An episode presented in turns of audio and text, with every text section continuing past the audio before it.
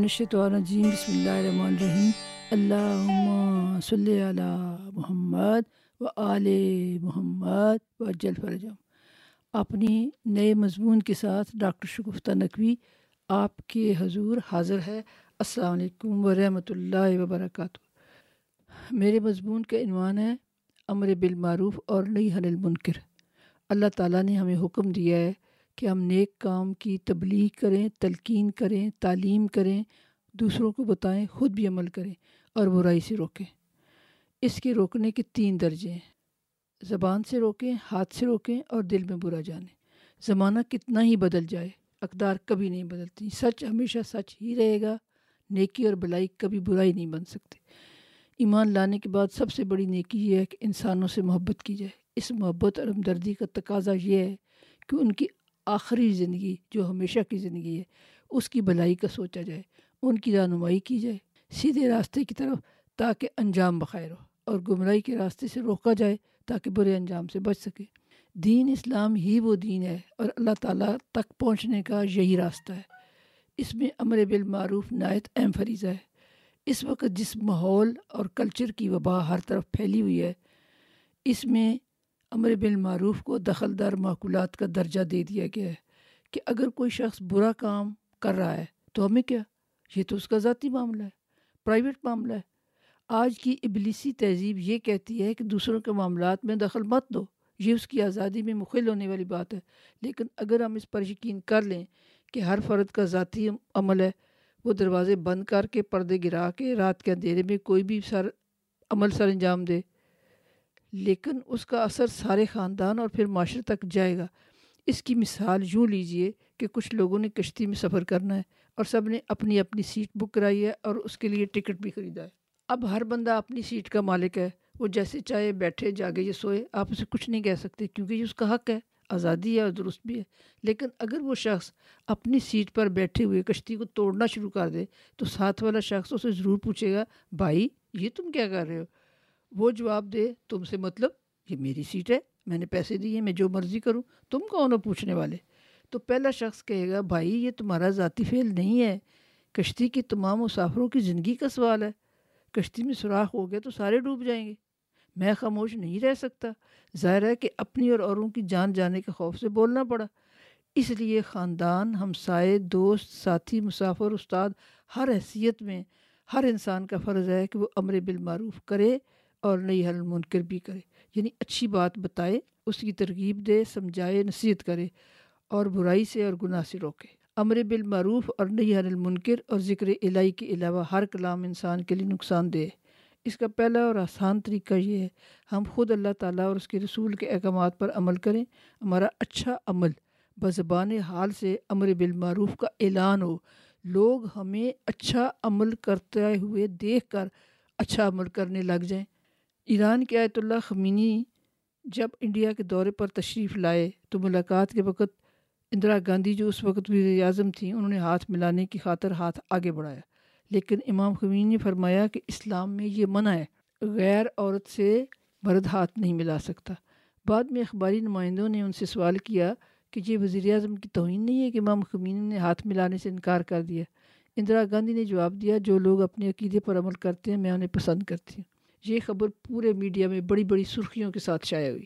تو تمام Muslim world میں جو خواتین و حضرات اس قسم کی صورت سے دو چار ہوتے تھے، ان کے لیے عملی صورت میں ایک واضح پیغام مل گیا۔ دوسری مثال، کینیڈا میں ایک بہت بڑی تجارتی کمپنی ہے جس کے بڑے بڑے سپر سٹور ہیں۔ انہوں نے ایک اصول رکھا ہوا ہے کہ کسی داڑھی والے شخص کو ملازمت نہیں دینی۔ چنانچہ جو مسلمان وہاں جاب کرتے تھے، انہوں نے جاب کی خاطر داڑھی کٹوا دی۔ اسی دوران وہاں ایک سکھ سردار صاحب جاب کے لیے آئے۔ کمپنی والوں نے وہی شرط اس کے سامنے رکھی، اس نے داڑھی کو اپنے مذہب کا حصہ قرار دیتے ہوئے نوکری سے انکار کر دی کونسل میں جا کے رپورٹ درج کروائی کہ یہ اصول میرے مذہبی معاملات میں بے جا دخل اندازی ہے۔ عدالت نے تسلیم کیا کہ یہ اس کا حق ہے، وہ اپنے ایمان کے مطابق عمل کرے۔ چنانچہ کمپنی کو نوٹس بھیجا گیا تو انہوں نے وہ شرط اڑا دی اور داڑھی والوں کو وہاں جاب ملنا شروع ہو گئی۔ لیکن یہ ضرورت مسلمانوں نے کیوں نہ کی؟ سوچنے کی بات ہے۔ مطلب یہ کہ جب آپ کوئی دنیاوی کام آپ کے دینی عمال کو بجا لانے میں رکاوٹ کا باعث بن رہا ہو، تو اللہ کا حکم پہلے ہے۔ دنیا چھوڑ دیں، لیکن اللہ کے حکم کو پس پوش نہ ڈالیں۔ اس طرح معاشرے میں بہت سے لوگ جن میں خود اعتمادی اور علم کی کمی ہوتی ہے، وہ ایسی مثالوں سے عمل میں جرت اور اخلاص حاصل کرتے ہیں۔ میں دو ہزار دو میں جب تسمانیہ آسٹریلیا میں تھی تو ڈاکٹر کو دکھانے کے لیے جانا تھا۔ میرے ساتھ میری دوست مسز ڈاکٹر شکیل بھی تھی۔ جب ڈاکٹر صاحب مجھے بلانے کے لیے کمرہ انتظار میں تشریف لائے، میرا نام بلایا اور مجھ سے ہاتھ ملانے کے لیے ہاتھ بڑھایا، تو میں نے جواب دیا کہ مسلم خواتین مردوں سے ہاتھ نہیں ملاتی۔ انہوں نے فوراً سوری کہا اور اپنا ہاتھ پیچھے کر لیا۔ کہنے لگے، مجھے اس بات کا علم نہیں تھا۔ جب فارغ ہو کر واپس آ رہے تھے تو مسز شکیل کہنے لگی، آج آپ نے بڑی جرت دکھائی کہ ڈاکٹر سے ہاتھ ملانے سے انکار کر دیا۔ ہم تو چپ کر کے ہاتھ ملا لیتے تھے کہ یہ لوگ کہیں گے کہ یہ کتنے بیک ورڈ ہیں یعنی دکیانوسی ہیں۔ اب مجھے بڑا حوصلہ ملا ہے، آئندہ میں بھی انکار کر دیا کروں گی۔ مومن مومن کے لیے دیوار کی مانند ہوتا ہے، جو ایک دوسرے کے لیے مضبوطی کا باعث ہوتے ہیں۔ یہاں مذہبی تعصب کم ہے۔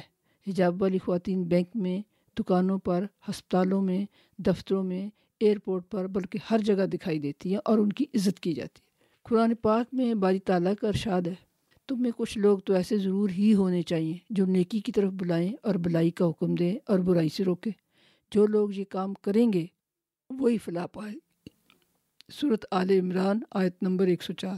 اے مسلمانوں، اب دنیا میں تم وہ بہترین امت ہو جسے ہدایت اور اصلاح کے لیے میدان میں لایا گیا ہے۔ تم نیکی کا حکم دیتے ہو اور برائی سے روکتے ہو۔ اللہ تعالیٰ پر ایمان رکھتے ہو۔ صورت عال عمران، آیت نمبر ایک سو دس۔ اس آیت مبارکہ کو پڑھنے سے اپنی ذمہ داری کا احساس ہوتا ہے۔ کیوں؟ دوسروں کو نیکی کا حکم دینے سے پہلے ہمیں خود سیدھے راستے پر چلنا ہوگا اور احکام کی پابندی کرنی ہوگی۔ دوسروں کو تو راستہ کیا دکھاتے؟ ہم تو خود ہی سیدھا راستہ بھول گئے اور انجام سے غافل ہو گئے۔ اپنی عقیر دنیاوی لالچ کے لیے ساتھ مستقام مستقیم سے بھٹک گئے۔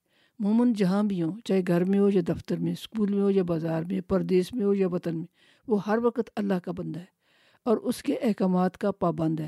وہ اسلام کا سفیر ہے، مجاہد ہے اور امر بالمعروف اور نئی المنکر کرنے کا مکلف ہے۔ جس طرح نماز کسی بھی حالت میں معاف نہیں ہے، چاہے تلواروں کے سائے میں ہو یا بیماری کی حالت میں، سجدہ شبیری ہو یا زندان کی اسیری ہو، نماز ذکر الہی ہے اور عبادت کا مغز ہے۔ اسی طرح ہم پر یہ فرض کیا گیا ہے کہ ہم امر بالمعروف کریں۔ مومن کا دل بیدار ہوتا ہے، وہ اپنے ارد گرد سے غافل نہیں رہ سکتا۔ اس لیے وہ جہاں بھی حکم الہی اور حکم رسول کی نافرمانی دیکھتا ہے، اسے روکنے اور اصلاح کرنے کے لیے کمر بستہ ہو جاتا ہے۔ اس میں دوستی، رشتہ داری، کلچر، تہذیب، شرم، ناراضگی، رسوائی کا خوف، اسے دامن گیر نہیں ہوتا۔ جو نیک کام کی سفارش کرے گا، اس میں اس کے لیے حصہ ہے۔ اور جو برے کام کی سفارش کرے گا، اس میں اس کے لیے حصہ ہے۔ اور اللہ ہر چیز پر قادر اور نگران ہے۔ صورت نساء، آیت نمبر پچاسی۔ ایک دوسرے کو برے کاموں سے منع کیا کرو۔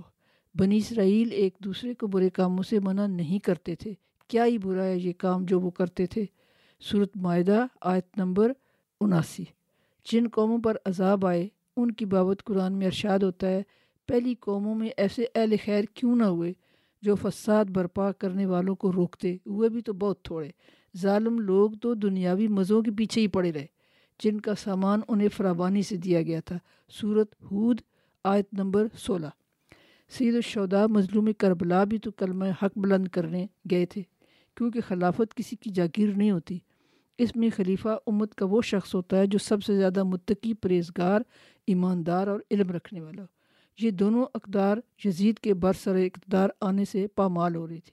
خلافت کو ملوکیت میں بدلا جا رہا تھا۔ امیر معاویہ کے بعد جب بیٹا جانشین ہوا، اپنی زندگی میں ہی اس کے لیے بیت لینا شروع کر دی۔ پھر یزید نااہل اس امت مسلمہ کا خلیفہ کیسے بن سکتا تھا؟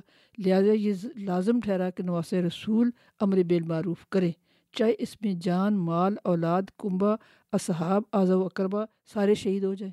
خواتین کا پردہ قربان کیا۔ انہوں نے اسیری قبول کی۔ واقع کربلا امر بالمعروف کی سب سے تابندہ اور درخشندہ مثال ہے، جو رہتی دنیا تک آنے والوں کے راستے روشن کرتی رہے گی۔ امید ہے کہ چھوٹی سی تحریر آپ کی زندگی بدل دے گی۔ اپنی رائے سے ضرور آگاہ کیجیے گا۔ بہت بہت شکریہ۔ اگلی کہانی تک کے لیے خدا حافظ۔